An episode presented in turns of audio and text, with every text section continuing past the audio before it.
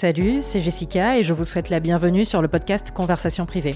Conversation privée, c'est l'émission pour apprendre des expériences des autres. 2 fois par mois, depuis Abidjan, nos invités se confient sur les coulisses de leur parcours et racontent l'envers du décor de leur métier et de leur vie. Bienvenue dans ce nouvel épisode de Conversation privée.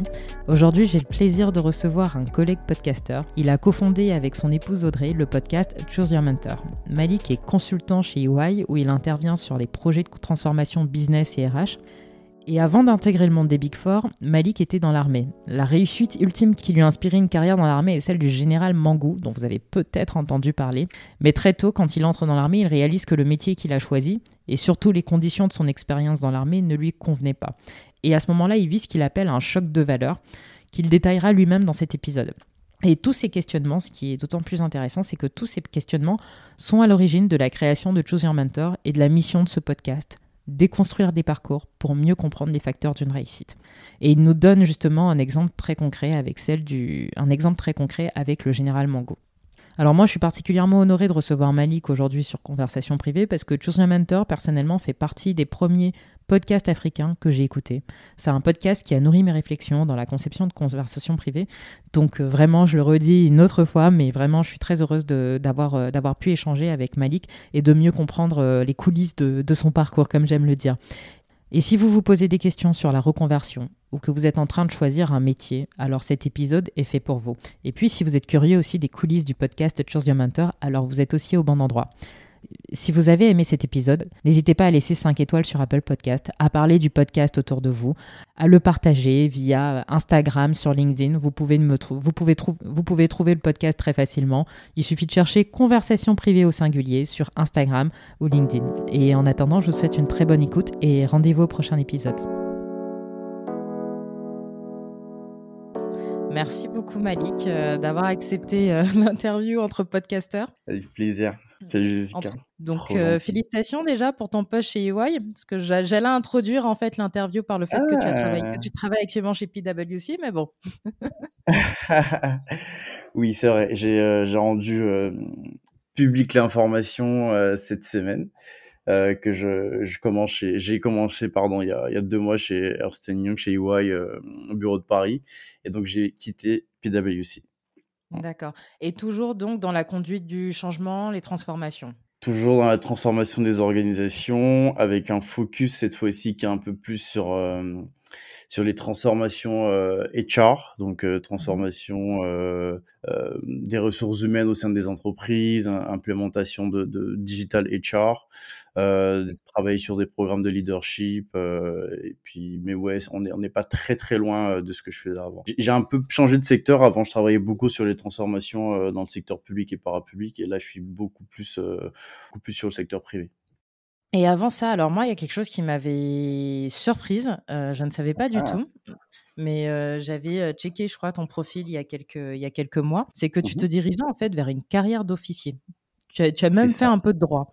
Tu es passé par une phase de remise en question et tu disais que tu t'es porté par le biais du champion, que toi, tu définis par le fait de se focaliser sur la réussite d'une personne, parmi un ensemble d'autres personnes qui ont effectué un parcours similaire. Et puis, de penser que le destin de cette personne, bah, en fait, que tu rencontreras le même succès sans connaître le contexte, les tenants et les aboutissants. Absolument. Et moi, ce qui m'intéressait justement, c'était quelles réussites ou quelles étaient les personnes ou quels étaient les archétypes, toi, dans ce domaine, dans l'armée, qui t'ont influencé quand tu étais plus jeune. La plupart des personnes de ma promotion à l'école militaire, parce que j'ai fait le MPT aussi, je pense que tu dois avoir l'information, on y reviendra, mais qui ont fait le MPT aux alentours des années 2001, jusqu'à 2008, donc en plein milieu de la guerre en Côte d'Ivoire, hein. On avait comme North Star le général Mangou, tu vois, c'était the guy, tu vois, qui... Exactement. Donc c'était clairement la personne qu'on avait, enfin que moi en tout cas j'avais en tête en tant que carrière, enfin comme figure principale, comme figure exemplaire de l'officier. Et donc oui, c'est vraiment, enfin c'est essentiellement général Mangou. Il y avait certainement d'autres officiers, mais peut-être que avec le temps et la maturité, je les vois un peu différemment, ce qui fait que je les reprends plus en exemple. Mais celui que je garde, c'était général Mangou, et en plus qui était mon voisin de maison. Donc l'emprise était pas mal forte. Et aujourd'hui, il est ambassadeur, hein, je crois, en Allemagne. Oui, c'est ça. C'est ça. Il est ambassadeur en Allemagne. Je suis toujours en relation avec ses enfants, dont Axel, avec lequel je parle souvent et que je continue pas à mentorer directement, mais en tout cas à aiguiller quand il me pose des questions. Donc on est resté en relation. Et justement, pourquoi le général Mangou ? Qu'est-ce que pour toi ça représentait en fait ? Qu'est-ce que tu aimais tant dans ce que tu voyais ? Il avait cette droiture-là, tu vois, déjà physique. Il est grand, il est imposant.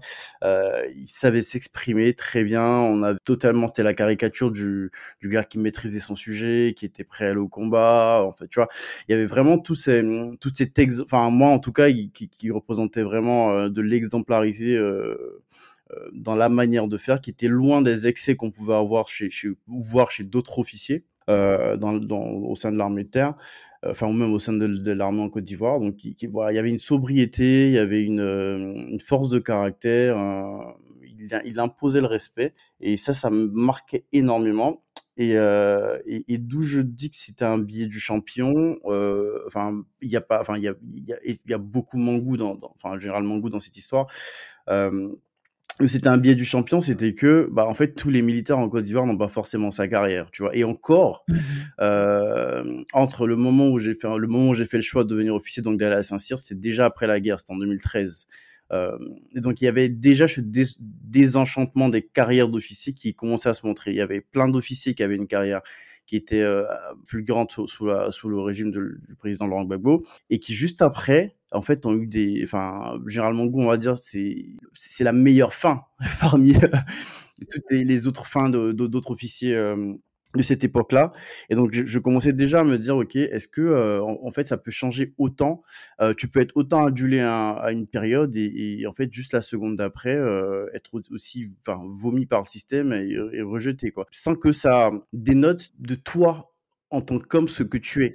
Et donc voilà, je pense que faut faire très attention quand on veut choisir une carrière à s'identifier uniquement à une personne, ou en tout cas s'identifier à un parcours. Ça, c'est du storytelling, et on sait tous le faire, on va en faire encore aujourd'hui.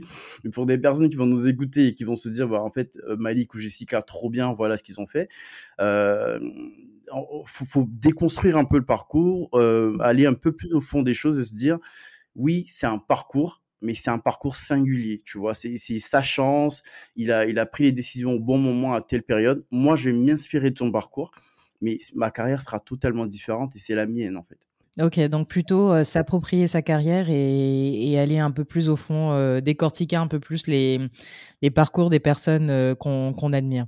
Et en 2018, tu disais que tu avais le difficile challenge de te rendre compte que le métier que tu avais choisi, yes, ne te convenait absolument pas, ou du moins pas les conditions qui t'étaient dans les conditions qui t'étaient proposées. Donc ça coïncide avec ton expérience dans l'armée. C'est ça. Qu'est-ce que tu as réalisé à ce moment-là, et quelles étaient les conditions qui ne te convenaient pas ? En dernière année à Saint-Cyr, j'avais beaucoup de gens, et certainement des personnes qui écouteront, qui me disaient ne choisis pas une filière des armes, c'est-à-dire une filière où tu irais potentiellement au combat. Choisis plutôt une filière d'administration. Et ce qui veut dire, t'es dans un bureau, ça se passe, t'es aussi militaire, hein, mais tu as beaucoup moins de risques d'être engagé que les personnes qui choisissent ta filière des armes. En fait, moi, c'était pas du tout ma manière de voir les choses. Et moi, je me disais, c'est pas ma manière de voir les choses d'aller à Saint-Cyr, de passer 4 années à vraiment faire des choses hors du commun que tu fais nulle part, tu vois, genre aller en Guyane et dans l'Amazonie pendant 3 semaines on your own, et faire des stages commando où tu dors 2 heures par nuit pendant 1 mois, vraiment, tu vois, avec toute la formation que ça implique, et rentrer pour juste être en train d'être dans un bureau et partager de l'argent ou signer des documents. Donc je pensais, et en tout cas c'est comme ça que je vois toujours, que la première partie d'une carrière d'officier, elle est sur le terrain. Il faut commander des hommes, il faut les faire grandir. Et en fait, en rentrant, tu vois, je me rends compte, moi, à l'époque, que j'ai cette mentalité-là, cette manière de faire les choses, mais que ce n'est pas du tout ce qui est valorisé au sein de l'environnement dans lequel je suis. J'ai fait des choix de faire des écoles, on va dire, des filières d'excellence, on va dire.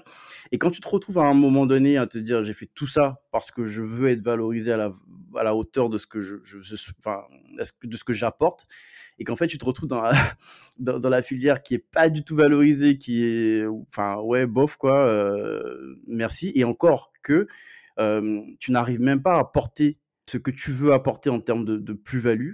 En fait, j'étais en train de me dire, je vais perdre mon temps. Je voyais en plus les personnes qui étaient mes devanciers, des personnes qui étaient devant moi, qui avaient 5-10 ans d'expérience, qui avaient le grade de capitaine ou de commandant. Qui étaient désabusés, mais vraiment, tu vois, qui étaient à chaque fois qu'on discutait avec eux, j'aurais pas dû faire ça, vraiment, 10 ans de ma vie, je sais même pas ce que je vais devenir, et tous mes amis à l'extérieur, qui ont fait d'autres choix, ils sont chez Orange, ils voient leur famille, tout. Et tu te dis, mais moi, dans 10 ans, je veux pas être ce mec, quoi, je veux pas être aussi désabusé et me dire que je savais en plus, puisque moi, 10 ans avant, on me l'a dit. Et c'est un peu, je vais m'arrêter dessus, mais c'est un peu un des fondamentaux de la création de Choose Your Mentor. Et justement, tu parles de choc de valeur dans les choix de carrière. Qu'est-ce que toi, tu entends par là ? Quand on fait nos choix de carrière, on le fait par rapport à ce qu'on estime être point fort. Je suis bon en maths, je vais aller en comptabilité, je sais faire la transfo des organisations, je vais aller chez EY. Sauf que je vais me retrouver chez EY et me rendre compte que l'entreprise ou l'organisation ne porte pas les valeurs qui sont essentielles pour moi. Et ça, je disais à chaque fois aux gens, je fais souvent des sessions de coaching, c'est... faut vraiment se caler et faire son motivation factor grid. C'est ta grille de valeur. Qu'est-ce que tu mets au-dessus de tout ? Est-ce que c'est l'argent ? Et auquel cas, c'est légitime. Est-ce que c'est la reconnaissance sociale ? Est-ce que c'est être important ? Est-ce que c'est voyager ? Est-ce que c'est la famille ? Faut caler ses valeurs et vraiment être sûr de ça. Et les valeurs, elles peuvent évoluer dans le temps. On peut se rendre compte aujourd'hui, mes valeurs, c'était...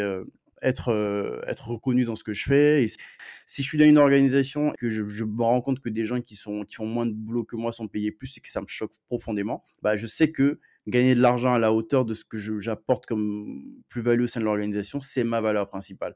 Ou c'est ce que je mets au-dessus.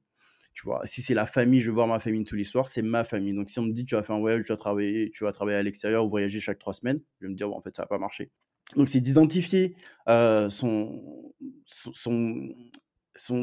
cycle, ses valeurs principales et se dire, est-ce que dans l'organisation dans laquelle je suis, mes valeurs fit avec cette organisation-là ? Est-ce que ça marche ? Est-ce qu'il y a ce choc de valeurs-là, quoi ? Et donc, c'est d'identifier quelle entreprise, quel métier, quelle organisation me permet d'exprimer les valeurs que je mets le plus en avant. Je comprends, je vais essayer de pousser un tout petit peu plus. Alors, tu me diras si je me trompe, peut-être totalement. Mais par exemple, pour toi, l'armée, ça t'évoquait des valeurs. En tout cas, ce que tu avais appris à Saint-Cyr, c'était engagement, don de soi, respect des hommes, respect des femmes. Et tu dis que tu as eu ce choc de valeurs. Est-ce que c'est parce que, une fois dans le concret, tu n'as pas retrouvé ces valeurs que tu pensais être celles du corps que tu rejoignais, qu'est-ce que tu ne retrouvais pas en fait et que tu retrouves aujourd'hui, par exemple, que tu as retrouvé chez PwC ?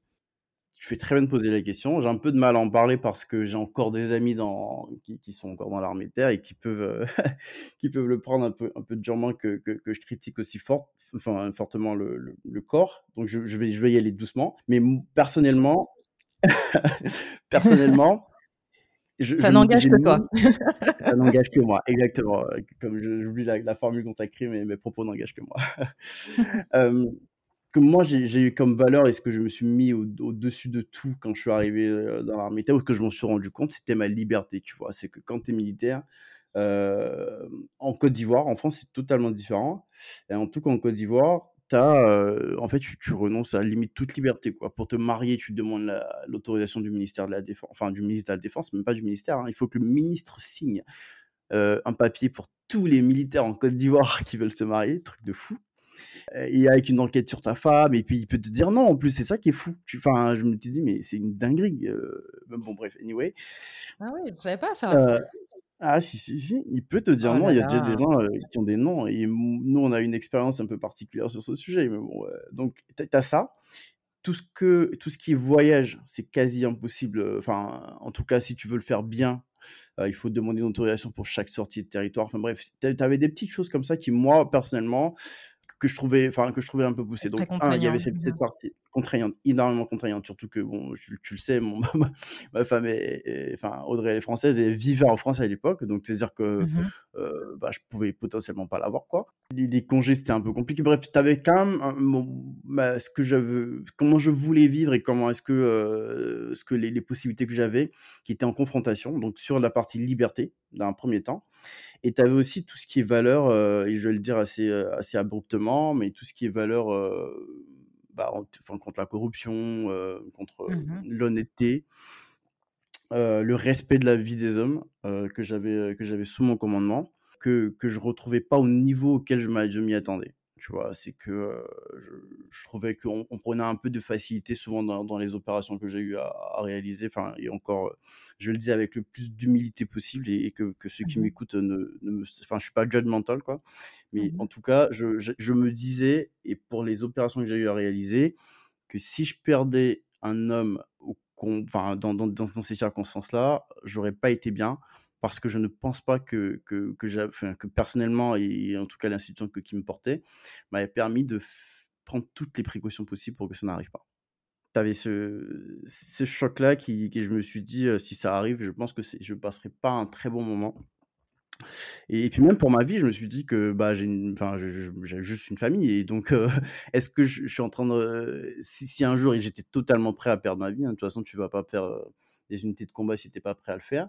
Est-ce que, mais pour autant, est-ce que tu le fais avec toutes les précautions? Tu te dirais, ok, j'ai pris en tout cas l'institution qui m'amène là, a pris toutes les précautions pour ne pas que ça arrive.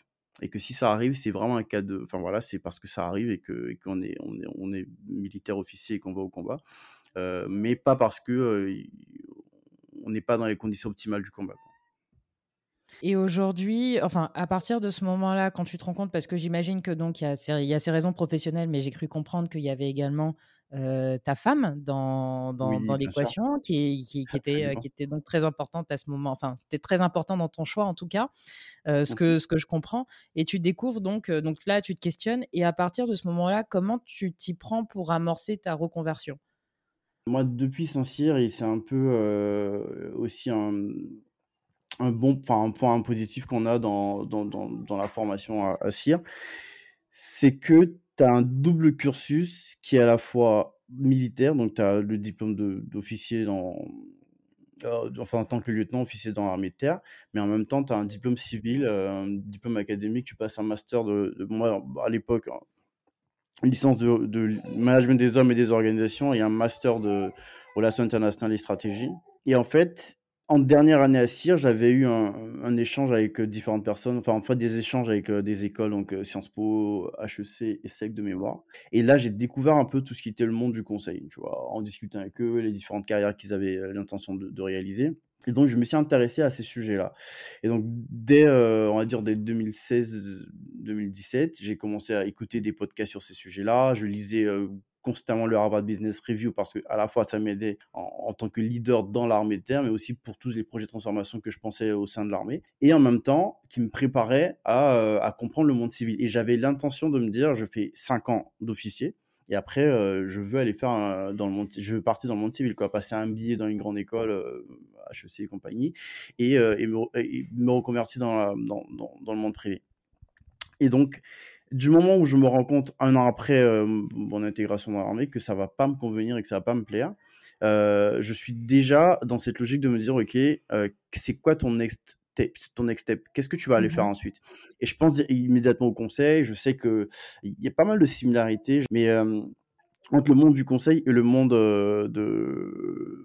et l'armée de terre, qui est qu'on rentre par promotion au conseil. Tu vois, tu vas rentrer avec ta promotion, tout le monde va rentrer avec le même grade, et on parle bien de grade, et qu'ensuite tu vas faire un consultant junior, ou même analyste, consultant junior, consultant senior, manager, et ainsi de suite.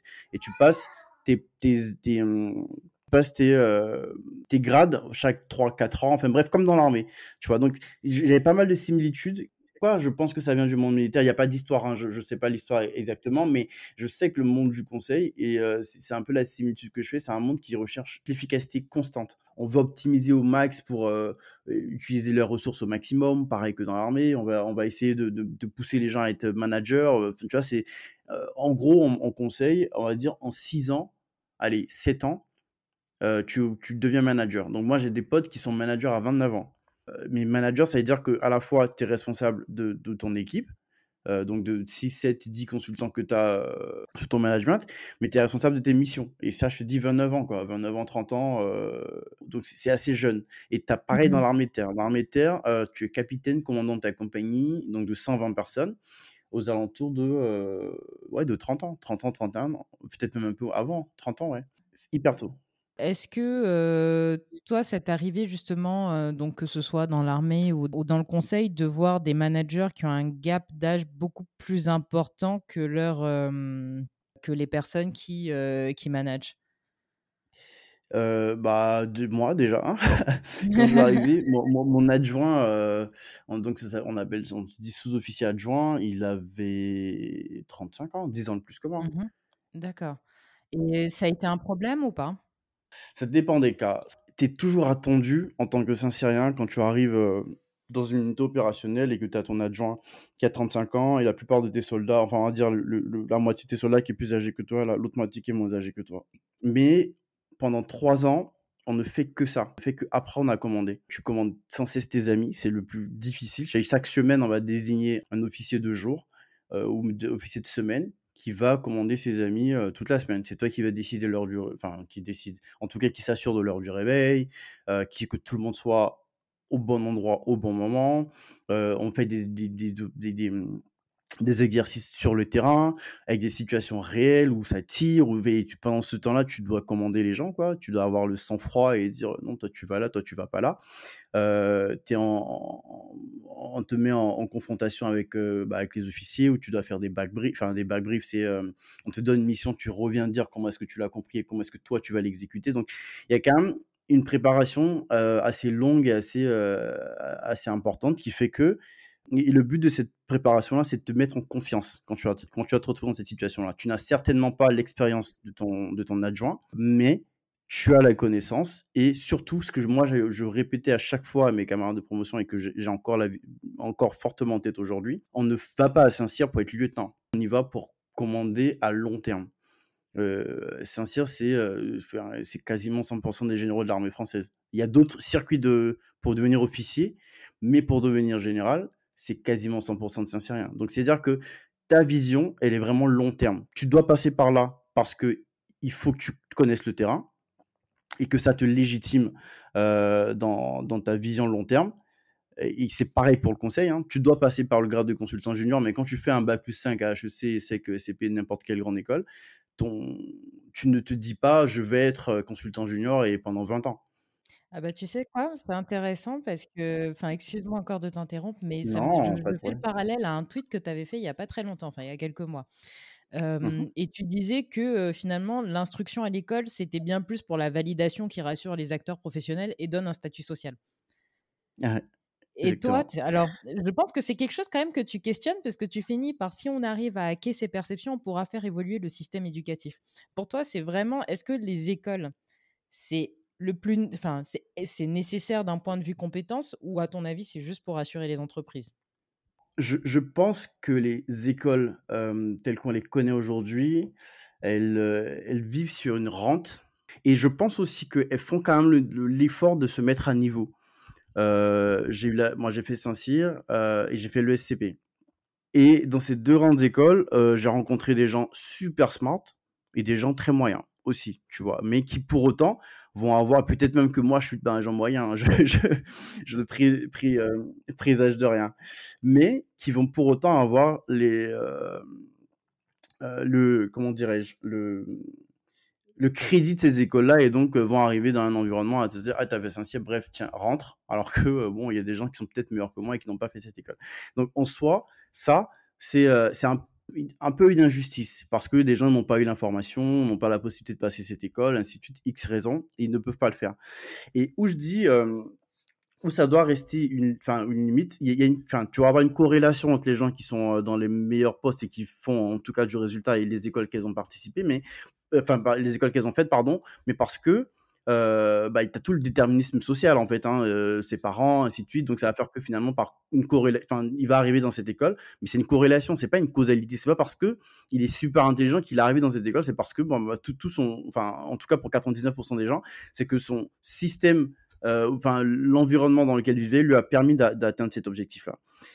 Pour autant, il faut pondérer ça rapidement avec une remise en cause de cette validation-là, tu vois. Et ça, tu l'as un peu dans l'armée de terre en te disant, tout le monde a fait, tu fais Saint-Cyr, mais tous les Saint-Cyriens ne seront pas généraux. Il y aura on va vous remettre tous en cause aux alentours de 35 ans en vous remettant un concours pour encore récupérer les meilleurs de ce concours-là pour aller plus loin.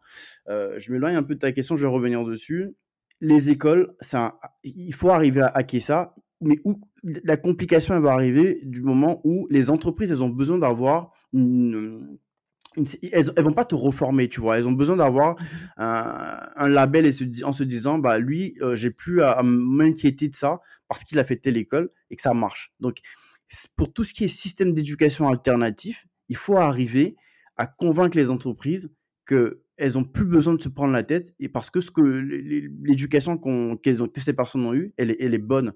Donc, c'est un peu là le hiatus à trouver, c'est que toutes les écoles 42, le wagon, toutes les écoles alternatives qu'on voit, Forward College et compagnie, il faut qu'elles arrivent à prouver, à convaincre les entreprises qu'elles ont un niveau de formation qui est équivalent aux grandes écoles pour que ces personnes-là n'aient plus, que les entreprises n'aient plus de doute quand elles vont recruter ces personnes. On va revenir un peu sur Choose Your Mentor, parce qu'on a quand même parlé pas mal de conseils d'armée, mais quelque chose qui m'intrigue dans Choose Your Mentor, c'est qu'on entend on entend beaucoup parler de Malik, mais très peu d'Audrey, donc qui est ton épouse, je rappelle. Quelle est sa place dans votre duo en tant que podcasteur ? Plus parler de moi parce que c'est à la base c'était quand même naturellement c'est toi qui mène les interviews donc exactement ce qui est normal. Donc voilà, c'est un peu moi qui ai poussé l'idée. Audrey elle a embarqué assez rapidement, elle était hyper motivée pour ça. Après, comme j'ai dit, je l'ai marqué dans un article aussi, on se partage les tâches en fonction des appétences de chacun, de ce que moi j'aime bien faire, ce qu'elle aime bien faire. Elle est plutôt sur accompagnée dans la détermination des personnes qu'on va interviewer, préparer les mails de communication pour ces personnes-là, faire les relances et compagnie, faire ensemble les questionnaires, les thèmes qu'on va apporter. Et puis, moi, je me charge de la réalisation des interviews, du montage derrière, de la publication. Et elle gère aussi la partie communication, donc l'Instagram. Qui est essentiellement nos deux canaux de communication, c'est Instagram et LinkedIn. Il faudrait qu'on s'améliore dessus. Mais avec chacun full-time... C'est plus bien, un bébé, c'est évident. Je suis d'accord. Ouais, non, c'est en plus, vous le faites donc, chaque semaine. Voilà. 2 semaines quand même. Ah, c'est 2 semaines aussi pour nous. Ouais. On a essayé une semaine, chaque semaine, c'était hyper chaud. Donc, hyper compliqué, vraiment. C'est courageux. Hyper chaud, clairement. Donc voilà, non, elle est là et elle participe toujours. Et comment vous choisissez les invités ? Pour vous, en fait, qu'est-ce qui est déterminant ? On a lancé Choose Your Mentor en se disant que on était hyper inspiré par d'autres podcasts et surtout super jaloux des gens qui pouvaient aller contacter n'importe qui et leur dire je veux passer 1 heure de temps avec toi pour discuter de ta vie, de ta vision des choses, de ton parcours universitaire scolaire. Et donc on reste sur cette vision là de se dire on interviewe des personnes qui nous inspirent, tu vois, vraiment au fil je peux être un dîner, un déjeuner, une discussion avec des amis. Je vais rencontrer quelqu'un qui a parlé de ce qu'il est en train de faire, de ces sujets. Et je vais l'inviter, tu vois. C'est, moi, peu importe. En effet, on peut dire, on va revenir au sujet des écoles. Si tu prends l'ensemble des invités de Choose Your Mentor, tu as quand même, je pense bien, 90% Bac+5, diplômés de grandes écoles, dans des grandes boîtes et compagnie. Ça, c'est une certitude. Mais on a 2 claims. C'est que, pareil, c'est une corrélation parce que, au final, les personnes qui vont nous entourer vont avoir ces caractéristiques-là. Mais on essaie fortement de se dire que tous les parcours sont valables et tous les parcours méritent d'être mis en visibilité parce que on ne sait pas quelle personne va nous écouter et va se dire en fait ce parcours-là il m'inspire vachement et j'ai envie de suivre ça quoi, ou en tout cas ça m'inspire et j'ai envie de faire ce que cette personne a fait. Donc première chose. Et deuxième chose, on a un vrai parti pris sur la mise en avant des parcours féminins. Et ça, je l'ai dit l'année dernière, on avait pris le pari de se dire que sur la saison 2, on faisait 60% de femmes, et je crois qu'on l'a atteint, même voire dépassé. Donc voilà un peu les personnes qui nous inspirent profondément, des personnes qu'on rencontre sur n'importe quelle plateforme, et moi, c'est beaucoup sur LinkedIn quand même.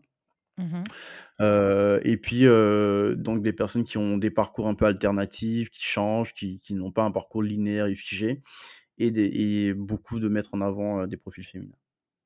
C'est intéressant parce que quand tu parles de Choose Your Mentor, je reprends ton assertion du début sur général Philippe Mangou, où justement tu dis décortiquer les parcours, et je trouve ça hyper intéressant en fait. Enfin, ça résonne très bien avec avec ton exemple de l'armée au tout début de l'épisode.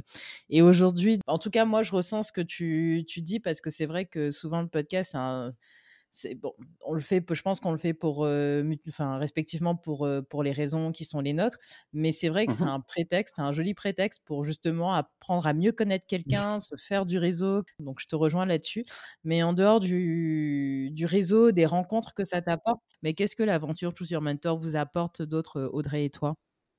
Ça te donne de l'audace, et surtout, en fait, t'imagines, je sais pas, on va pas parler des écoutes, parce que moi, c'est vraiment pas un sujet, je m'en fous que j'ai 100 écoutes ou 1000 écoutes ou 5000 écoutes, mais ne serait-ce que de se dire que chaque 2 semaines, t'as 1000 personnes ou 2000 personnes qui vont écouter ta conversation avec quelqu'un, qui vont s'habituer à ta voix, moi je sais que souvent j'ai des gens qui me croisent dans la rue à des événements, leur manière d'interagir avec moi, je sens que ils ont cette proximité que moi j'ai pas avec eux, mais que ils disent je te connais quoi, en gros je t'écoute toutes les semaines, ça va Malik et tout, oui bonjour, t'es qui tu vois,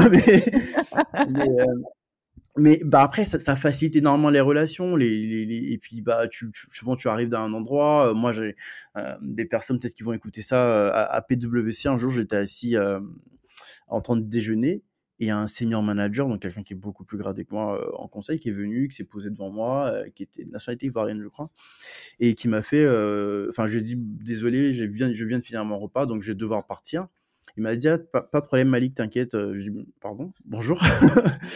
Vous me connaissez? Il m'a dit, oui, on est un certain nombre d'Ivoiriens dans la BU Audit Haïti, et on écoute ton podcast, et bravo et compagnie, tu vois.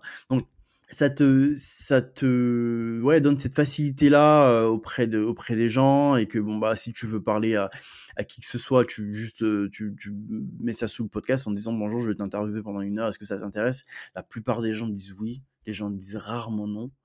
S'ils disent non, c'est qu'ils ont vraiment des problèmes de temps, parce qu'en plus la cause elle est assez sympa, tu vois, juste d'expliquer son parcours pour que des plus jeunes puissent s'en inspirer ou le prendre comme contre-exemple, ça arrive hein, bien sûr. Donc ça nous apporte ça, d'avoir cette facilité avec les gens, de pouvoir contacter un peu qui on veut. Aujourd'hui, je pense que si tu veux, on pourra aborder le sujet de la monétisation. Donc on gagne pas d'argent avec Choose Your Mentor, ça c'est sûr. Mais ça donne des opportunités professionnelles, avec plein de gens qui vont nous contacter pour réaliser des missions de conseil, pour les interviewer même d'ailleurs. Et puis en fait nous, je sais pas toi, mais c'est sûr qu'on n'exploite pas le plein potentiel de ce qu'on aurait pu faire, mais parce qu'on n'a pas le temps, tu vois.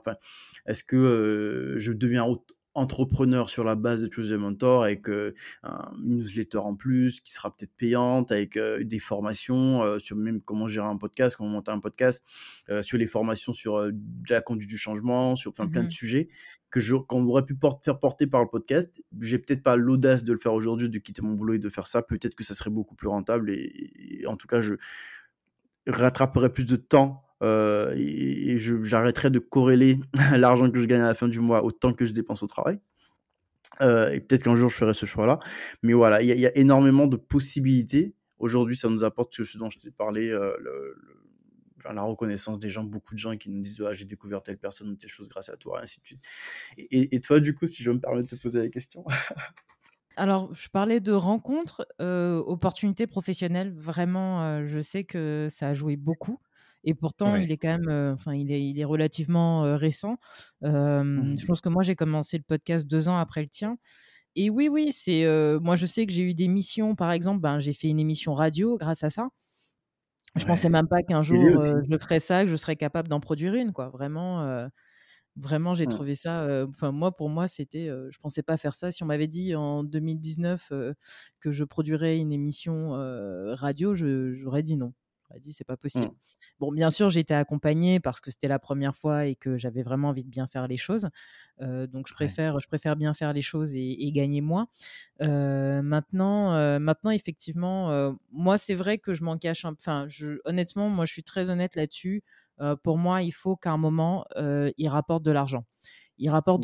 Alors, est-ce que c'est pour en vivre ? Non, peut-être pas, mais au moins pour renouveler le matériel, faire des améliorations, déléguer le montage. Enfin, voilà, en fait, permettre aussi au podcast de continuer parce que continuer à faire ça sans au moins quelque chose qui s'autofinance ou où je me dis le temps que je passe, au moins, il y a quelque chose derrière qui me permet d'aller plus loin. Voilà, c'est une des questions que je me pose en ce moment et je travaille dessus. Mais c'est vrai que oui, l'audience, j'essaie de faire monter parce que c'est hyper important si on veut monétiser, même si on veut proposer des formations ou des choses derrière. Donc oui, il y a l'aspect relationnel, opportunité professionnelle que j'ai eu grâce à ça. Et puis évidemment, sur l'aspect monétisation, j'ai pas encore monétisé, mais je travaille toujours dessus. Mais en tout cas, voilà, qu'ils puissent s'autofinancer. Après, il n'y a pas 15 000 solutions de monétisation. C'est la publicité dans un premier temps. Après, on le fait par coup par mille. Ce qui fait que pour pouvoir avoir un revenu un peu décent, il faut tourner autour des 100 000 écoutes. Et je pense que le marché ivoirien sur les podcasts, il n'est pas encore aussi profond, malheureusement. Non, mais en fait, moi, c'est pour ça que toi, je pense que tu es aussi très écouté par la diaspora. Hein, et c'est pareil. Hein. Ouais. C'est sûr que... Exactement, c'est plutôt, mais le plus grand nombre d'écoutes, il est en France, ensuite à Abidjan, et après, je crois que Sénégal et États-Unis pour moi. Mm-hmm. Mais voilà, faut trouver le moyen d'augmenter le nombre d'écoutes pour pouvoir aller le monétiser en termes de publicité. Mais les autres possibilités, c'est le financement par les auditeurs. Je sais que les plateformes commencent à l'ouvrir un peu plus. Là, Spotify, ils commencent à le faire, mais pareil. Ils vont prendre une partie dessus, quoi. Donc forcément ça baisse encore le niveau de revenu. Donc est-ce que l'autre possibilité, c'est de faire une rémunération directe ou de demander à la communauté de supporter le podcast avec des tips exactement. Donc voilà, c'est un peu les options pour ceux qui se posent la question. C'est les options qu'on peut avoir. Est-ce que les gens qui ont déjà été habitués à avoir un format gratuit podcast seront prêts à payer, ou bien est-ce que les gens plus, ceux qui ont un intérêt, qui trouvent que c'est important que le podcast y vive et qu'ils en trouvent un intérêt chaque semaine ou chaque 2 semaines de nous écouter, se disent ça me coûte rien du tout de mettre 50 euros chaque mois pour pouvoir, c'est beaucoup pour une personne, hein, mais si tu t'as mis l'écoute, ça commence à devenir intéressant et tu peux limite commencer à en vivre et à faire ça de manière professionnelle. Donc, Comment est-ce que, si tu arrives à pousser comme tu aimerais, parce que je vois que tu as plein d'idées derrière, le projet Choose Your Mentor, quelles seraient les principales verticales? Qu'est-ce que tu ferais? Comment tu déclinerais en fait le podcast? Ouais.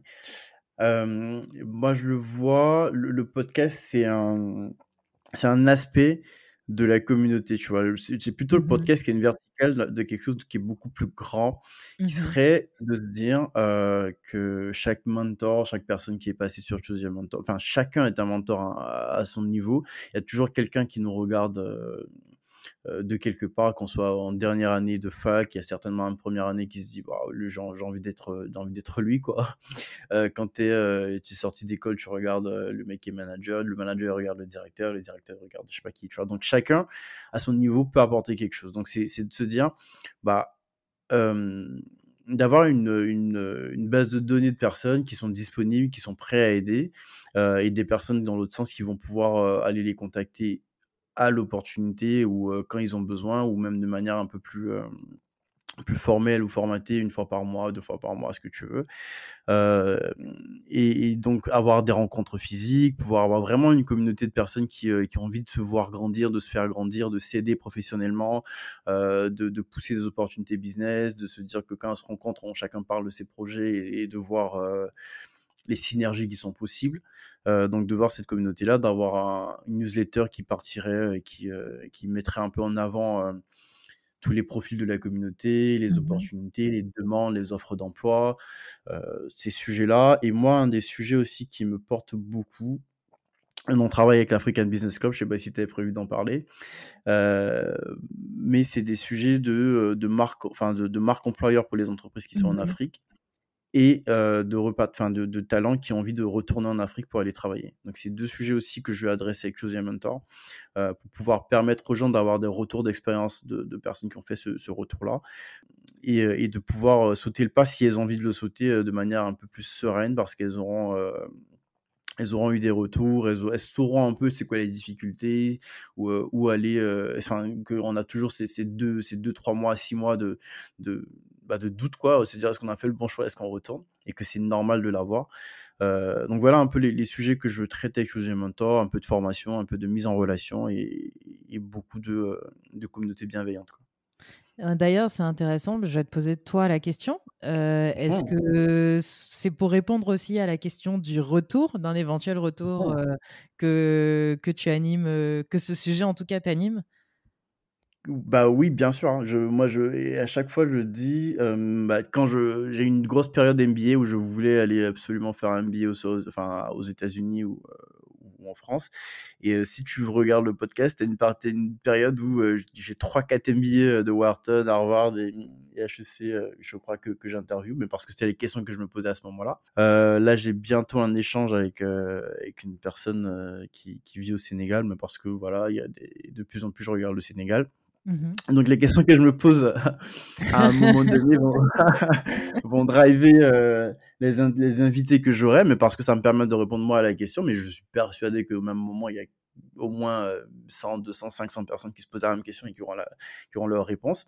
Donc oui, le fait de parler, d'être vraiment sur cette verticale-là avec Choose Your Mentor, c'est parce que c'est une réflexion de fond que j'ai. Qui est quasiment quotidienne, de me dire est-ce que tu vas y aller à un moment, enfin tu vas y retourner, parce que je suis déjà retourné une fois à un moment donné. C'est pas un choix, les gens ont l'impression que c'est un choix, que toi t'as fait ce choix là on pourra en parler si tu veux, et bientôt quand tu seras sur Choose Your Mentor on en parlera, mais c'est pas un choix évident à faire, mine de rien. On a l'impression que non, t'es africain, tu rentres en Afrique, oui bien sûr, mais bon, quand t'as vécu le tiers de ta vie ou même la moitié de ta vie ailleurs, et que tu as pris des attaches, c'est pas, tu claques pas des doigts, quoi, pour prendre cette décision-là. Donc ouais, c'est une décision qui se prépare, qui se mûrit. Et oui, Choose Your Mentor m'aide beaucoup à préparer ce terrain. Parmi les invités que tu as eu, parce qu'il y a quand même eu plusieurs saisons, allez, dis-moi un top 3. Vraiment ceux qui t'ont marqué. On va pas dire aimé, on va dire ceux qui t'ont marqué, comme ça il n'y a pas de voilà, il y a pas de chouchou. Hyper dur. Le premier qui me vient à l'esprit, c'est Fati Diassen. Je ne sais pas si tu la connais ou tu as déjà vu passer. Je crois que je l'avais écouté, celui-là. Yes, c'est une... Enfin, on avait fait 2 heures de conversation. J'avais split en 2 parce que... Enfin, il était super intéressant. Oui, je l'ai vu, c'était sur 2 semaines différentes. Je l'ai su sur Twitter. Je me souviens. Exactement. C'est ça. Et parce que, en fait, c'était une conversation de grande sœur à petit frère, quoi, à la limite, tu vois, finalement. J'étais même plus dans le... Enfin, on n'était plus dans un podcast, elle était hyper ouverte. Elle s'est donné tous les conseils qu'elle pouvait. Son histoire, elle est super intéressante. Donc, Fati. Le deuxième interview qui m'a marqué, on va dire à Fou Touré, que tu dois connaître. Parce que pareil, Afou est hyper dans le give back, elle était hyper à fond pour donner, et même après elle m'a écrit, elle me dit ouais mais je suis pas sûr d'avoir tout dit et tout, je dis t'inquiète, c'est bon, t'as partagé autant que tu pouvais, on peut pas faire plus, ça, on a 1 heure, 1 heure et demie. Et le troisième, je vais rendre honneur à la première personne qui m'a fait confiance, donc Franck, qui est le premier interview, qui est... Ouais, c'est ça, Franquier, qui est le premier, qui était avec moi, hein, quand on construisait ce projet-là, et on était chez lui pour faire le premier enregistrement, et qui nous a fait confiance et qui a partagé son parcours et qui est l'un des épisodes les plus écoutés aussi. Donc, ouais. Ok, super. Et quel est ton invité, ton dream guest? Je dis souvent Tidjane Thiam, mais c'est très très convenu de dire ça. C'est simple, c'est facile de dire Tidjane Thiam. Tidjane Thiam. Et dernièrement, je pensais beaucoup, je sais que je l'aurais certainement pas, en tout cas sur cette année, parce qu'il est trop demandé, mais Mohamed Mbougar Sarr, le prix Nobel Goncourt, dernier prix Goncourt. Exactement, le prix Goncourt, je dis Nobel. Ouais. Tu l'as lu son bouquin? Je l'ai lu, j'ai commencé, je ne l'ai pas terminé, mais parce que je lis énormément de choses en même temps. Et il est génial, vraiment. Alors, ouais, vraiment, carrément. Faut que tu prennes un moment juste pour ce livre, vraiment, il est exceptionnel. Bah ouais, c'est ce que la plus... Enfin, il y a des gens qui le trouvent comme toi exceptionnel, d'autres qui le trouvent un peu dur à lire, parce qu'il y a énormément de rebondissements, c'est l'histoire d'une personne qui est racontée par une autre personne, tu vois, donc, mais c'est super intelligent, moi en tout cas c'est comme ça que je l'ai perçu, et puis un peu chauvin, c'est un ancien enfant de troupe, il a fait le Prytanée militaire au Sénégal, et moi j'ai fait le Prytanée en Côte d'Ivoire à peu près aux mêmes années d'ailleurs, donc voilà aussi pourquoi j'aurais bien envie de discuter avec lui et qui a une vision un peu, un peu comme nous, qui je pense qu'il doit avoir une vision critique de ces années au sein du Prytanée. Et ça, c'est des périodes que j'aime bien décortiquer avec les personnes qui ont fait les lycées militaires. Mais dream guest de cette année. Et après, moi, je suis beaucoup. Je pense que tu dois le voir aussi en train de dans la déconstruction des entrepreneurs, des modèles business et tout. J'ai quand même, je pense, au moins une moitié, ou en tout cas un tiers d'entrepreneurs, et après et donc ça ce qui fait que tout ce qui est environnement entrepreneurial africain qui est en train de bouger énormément là, et que Moula et que tu as eu 2 fois avec Bamba de Paps, j'ai eu aussi il y a 2 semaines d'ailleurs, Aude Juglard, qui est la CFO de Sinet Pay. De Sinet Pay, ouais, je l'ai écouté celui-là.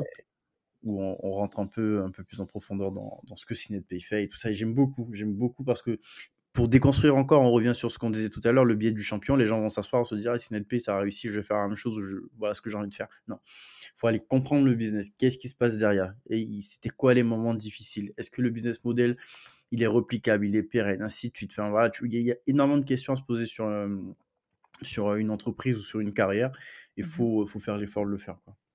Bah en tout cas, moi je te souhaite d'avoir Mohamed Mbougar Sarr et Tidjane Thiam. Écoute, il faut rêver grand, et t'as raison. J'ai écrit sur Instagram à Tidjane, j'ai écrit, j'ai pas de réponse. Tu lui as écrit? Ok. Oui. T'as raison. Hein. Moi, il y en a à qui j'ai écrit, mais j'ai pas encore eu de réponse. En fait, souvent le podcast, t'as des oui, et puis parfois t'as pas de réponse jusqu'à ce que tu trouves un autre moyen. Mais pardon, je sais que tu voulais lancer une autre question, mais moi j'aime beaucoup dire aux gens, et ça m'arrive aussi, je pense que toi aussi, hein, si tu veux vraiment avoir quelqu'un, insiste. C'est pas toi que je le dis, je sais que toi tu le sais, mais je veux dire pour toutes les personnes, même que ce soit professionnel, personnel, ce que tu veux, il faut insister, relancer. Exactement. Surtout pas si tu dans la sphère de drague, ça c'est lourd, mais pour professionnellement, si tu veux pousser un business et compagnie, hésite pas gentiment à renvoyer un mail suite à notre échange, ou je vous l'ai écrit il y a 2 semaines, et de manière toujours polie. Parce que les gens, ils ont leurs sujets, ils ont leurs problèmes, ils ont leurs... et peut-être qu'aujourd'hui, il ne va pas avoir le temps de répondre, il va se dire, c'est pas que je te snob, mais c'est juste que je n'ai pas le temps, et après j'oublie parce que j'ai 15 000 messages qui sont venus dessus.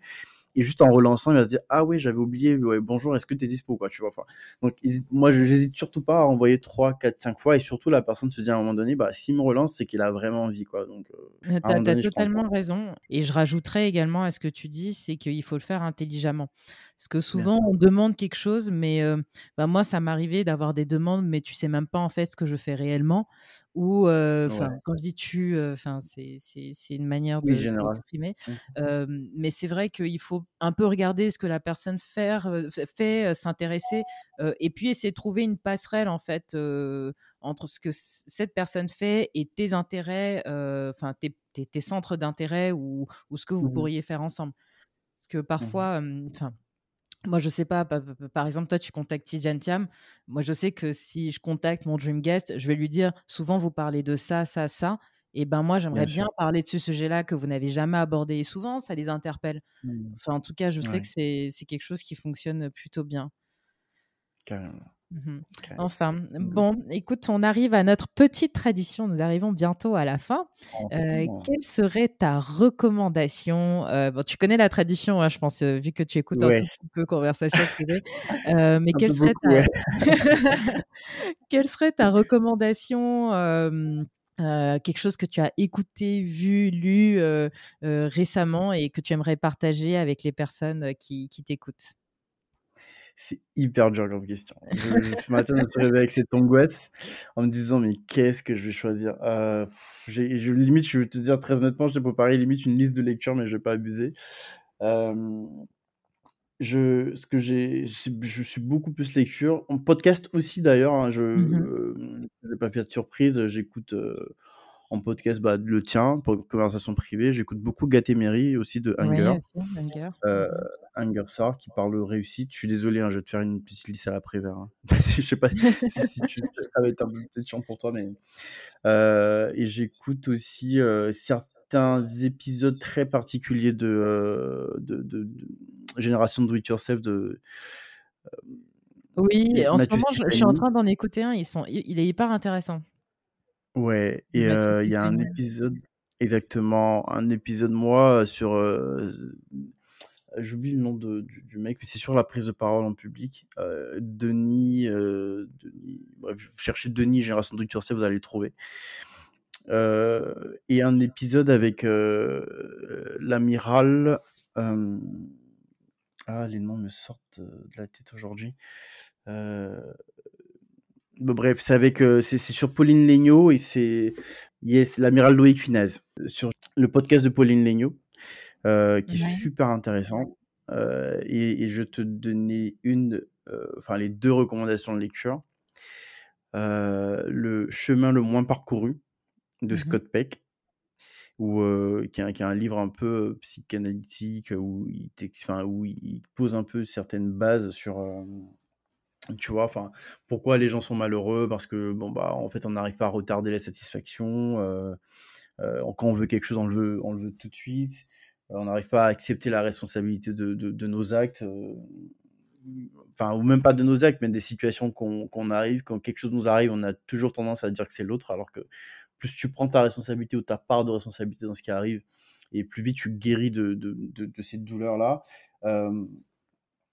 à se consacrer à la vérité. Et le quatrième sujet qu'il porte, c'est trouver l'équilibre. Donc voilà, c'est quatre valeurs qui sont dans le livre et qui, moi, me portent énormément. Et ma dernière recommandation, j'abuse, c'est j'aime beaucoup, beaucoup les biographies. Et je vous conseille la biographie de Bamba. Une terre promise qui te permet d'aller un peu plus, tu vois, dans les anecdotes de l'histoire, et on se rend pas suffisamment compte, je pense, du poids des anecdotes de l'histoire sur l'histoire vraiment, sur l'histoire avec grand H, tu vois, genre ce que Obama a fait le jour de la conférence du G7 à tel moment, qui va déterminer son positionnement ou son choix à tel moment, mais qui va avoir une conséquence sur l'histoire globale, quoi. Et c'est super intéressant. Donc voilà, merci beaucoup Jessica. Merci à toi Malik et merci pour cette liste. Je pense qu'on va faire un petit diapo conversation privée sur conversation privée pour ça, parce que c'est hyper intéressant. Donc, merci beaucoup pour ton partage et puis d'avoir été super fluide malgré les petits couacs dans l'épisode. Et puis, je te dis à très bientôt. À très vite. Et moi, j'ai trop hâte de t'avoir sur Choose Your Mentor parce que j'ai quelques petites questions pour toi. Merci beaucoup, Jessica. J'ai peur. Ok, super. Écoute, à bientôt sur l'épisode Give Back.